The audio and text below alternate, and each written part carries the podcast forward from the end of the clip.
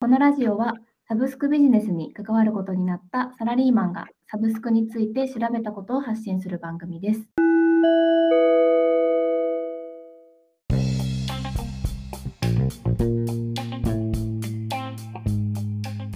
はい、えー本日はですね、中古レコードのサブスクリプション、デイバイナルについて語っていきたいと思います。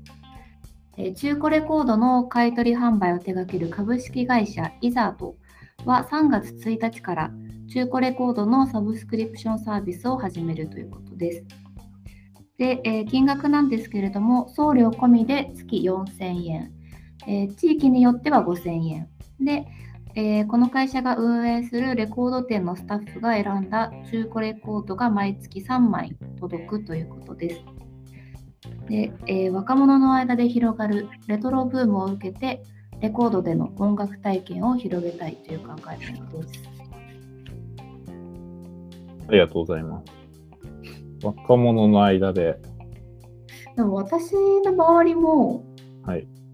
こうちょっとちっちゃめのレコードを買ってっていう子が何人かいて、私もちょっと検討したぐらいなんですけど、え流行っー、あ、いるんですか？へえ。いる。そう、これでね、この話で思い出したのは、はいそのサブスクとかを調べ始めたときに、はい日本って相変わらず CD 売れてる国なんだけど、もう欧米だとかじゃ全然 CD 売れなくなりましたと。はい Spotify だとか Apple Music だとかってなってるじゃない？うんで、その時に対照的な記事で面白かったんだから、今思い出したんだけど、はい、CD 売れなくなったけど、レコードは売れてるからうん、そのレコードプレス会社が少ないから、もうヒーヒー言ってるとか、始めたとかってのがアメリカで起こってるっていうニュースを見たんだよね。うーん。レコードが。レコード。いや、レコードね、でもね、なんだ、俺も高校生の時にあれだな、あの、前のギターの時の話じゃないけど、はい、ヘビメタとかハードロックとかで CD 買ってたんだけど、最後、弟も同じ趣味は弟はレコードに行き着いてたよ。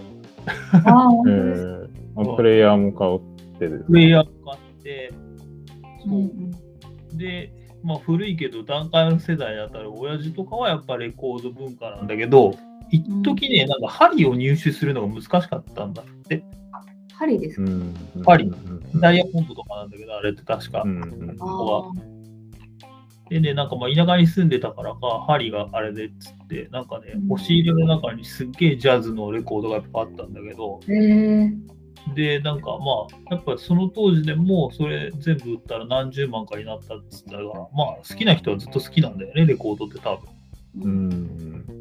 なんか実際にそのレコード専門店っていうのも私何店か見かけたことあって渋谷とか、うんはい、あるみたい ですね。あれをこうめくってジャケ買い、ジャケットで選ぶジャケ買いするのが楽しいんだよ。いそうそうそういうのは絶対楽しいですよね。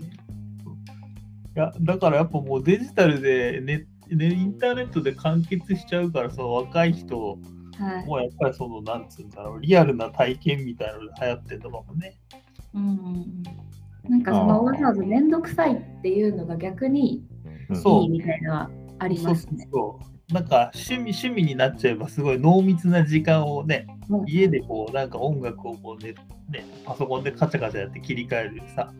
やっぱこうレコード店もあってさこうジャケ買いするのか探してたアーティストを見つけた時嬉しいしさ、それをこうね買ってきてさプレイヤーの上に置いて針を落とすとかやるとめっちゃあなんかそうです、それやりたいんです。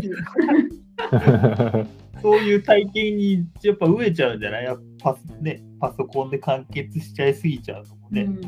うん、そうなんです。携帯だとワンクリックでもう好きな音楽聴けるじゃないですか。ねそう、だからそういうのが逆にいいのかもしれないですね。うんうんうんうんうんだからなんかこれでそのレコード会社とか CD 売れないけどレコード売れてるとかって言ってたからなんか間がなくなって両極端になってってるような気もするなと思っうんたね、っていうのがちょっとうん。だなこのこういうあこうレコードでサブスクなんで商売なんのかなってちょっと思ったけど。なるほど。いや、なんかこう、この、えーっと、サブスクの、で語られる、よく、えーっと、CD が欲しいんじゃなくて音楽が聴きたいみたいな、このサービス化の流れと真逆に思えたんですけど、うん。今のお話聞いてると、うん。はいえーっと、なんていうのかな、レコードを扱う体験そのものをサービスとしてうん。うん。捉えてるというか、うんあの、いそれが体験として考えると、うん。あまあ確かにそういう方向性もあるんじゃないかっていう、うん、そんな気はしますよね。うん。体験なんですよね。多分、体験、うんうん。そう。だから、やっぱりこう、し、まあ、俺はそんな耳良くないけど、ほら、よくさ、レコードの方が、CD ってね、あの、人の過聴域で切っちゃってるじゃない？はい。だけど、おアナログであるレコードは、その、別に音域しカットしてないからさ、うん。なんか音の広がりが豊かだ、みたいなことをなんか書いてたりするじゃん。よ。うん。うん。そう。まあ、それが聞き分けられないけどね。でそう そこからこうなんかオーディオ機器にさ、こだわる人とかも生まれると、ね、日本オーディオ機器とかも昔はあれだったけど、まあ、いろいろこうまたそれぞれが別の進化をしそうでいいなと思ったりしたんだよね、うんこういうところから。ね本当かどうか知らないけどね、電気は何発電の電気がいいとかさ、そういうのいるじゃん。はい。そうですね。うんあとは一回電気引き込んでからね、電気安定させてからね、オーディオ機器に流すためにすっごいお金かけてる人もいるしね。いや、そうで、電気の話で思ったのは、私、キャンプに行くって話をしたことはありますけど、あのランタンとか超めんどくさいんですけど、うんうんまあでもそれが好きな人もいたりするじゃないですか。あオイルランタン。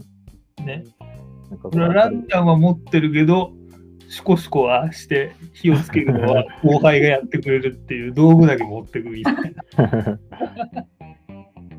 うん。やっぱなんかこう楽しいよね。う、うんん確かに。なんかこう、レコード、うーん、なんだろうな、ものがほ、サブスクなんだって需要があるのかなって、まあこれ、来月からのサービスですけど、そうですね。なんかこう、レコードをものとして楽しむのかうん。どうかっていうところがなんかポイントになってくるのかなって思っていて、レコード自体が欲しいうんのかどうか、それともこうレコードをこう聞くまでのこの再生する、再生っていうのかな、針を落として、音が流れるところを楽しむのか。うん。まあ、それはあれじゃな。い、一概には言えないんじゃない？あのいろんな曲をレコードで聴いても、中古だから昔の多分あれだから現場に近かったりするんだろうし、うんうん最近だともう音もリマスターとかしてるやつとかあるけど、そういうんじゃなくてさ、はいやっぱりさ、その、なんだろう、大げさに言うとさ、その時代の空気感みたいなのも一緒に味わえるじゃん。あはい。そうですね。そういう体験も求めてる人もいるだろうし、単純にまあ、他の音源で聞いてみたいっていう人もいるだろうし、うんうんうん。うんまあ、楽しみ方はいろいろだけど、まあ、需要はあると踏んだからね、ビジネスにした、サービスにしたんだと思うんだけうんどね。うんうん。うんなんかレコードって、はいはいはい、みんなでどうぞ喋りどうぞどうぞどうぞ。いえいえ、はい。うんなんかレコードって自分でこう選ぶのも楽しいけどなんかそれこそ今みたいに携帯で何でも聴けるっていうのじゃないじゃないですかレコードって。うんだからあえてそういうサブスクリプションを使って自分の聴かない音楽っていうのを知るっていうのもいいのかなっていうふうに私は思ったんですけど。あ、そうだよね。確かに。なんレコメンドの、そう、文化ですね。Spotify とかでレコメンドとかできてるんだけど、あれは確かにすげえってみんな言ってるけど、俺あんま使ってないから分かるけど、そうするとさ、あの、ね、ブラブラウザでなんか検索するのと一緒でさ、自分が好みがどんどんバイアスがかかってそっちに行っちゃうけどさ、やっぱりジャケットで選ぶとかなんとかで選ぶっていうさ、すぐに聞けないから、やっぱりこう借りたらしっかり聞くとかでね、幅が広がるかもしれないしさ、なんか変にこういろいろこう、リコメンドとかでこう、他の自分の趣味以外のものに聞けるチャンスってなんか減ってんじゃないかなと思うから、これはいい、そういう意味でもいいんじゃないかなと思うんだよね。ね新聞もいい、デジタルのニュースもいい新聞読んだ方がいいよとかおっさんくさいこと言う時もあるけど、新聞っていろんな情報がこうわーってあって興味がないところも1回目に入るじゃん。はい、ネットニュースってもうほら、なんか自分が興味あるのだけがまとめられてるじゃん。まああの、サブスクのネタを探すので使ってる日経ナレッジなんてもそのそれをさらにサービス化したもんだけどさ。はい。と、なんかこういうのは、こういうサービス俺はいいと思うし、こういうの好きだな。うんうん、そうですね。来月からサービスインということで、はい、この後さ、この今後このサービスがどうなっていくのか、はい、今後もチェックしていこうかなと。はい、そうですね。はい。はい、ということでですね。はい。はい。どうぞ締めてください。すいません。はい。いつもかぶっちゃう。はい。ということで、本日は中古レコードのサブスクリプション、レイバイナルについて語ってきました。えこの番組では、サブスクビジネスに役立つ様々な情報を配信していきます。次回もぜひご期待ください。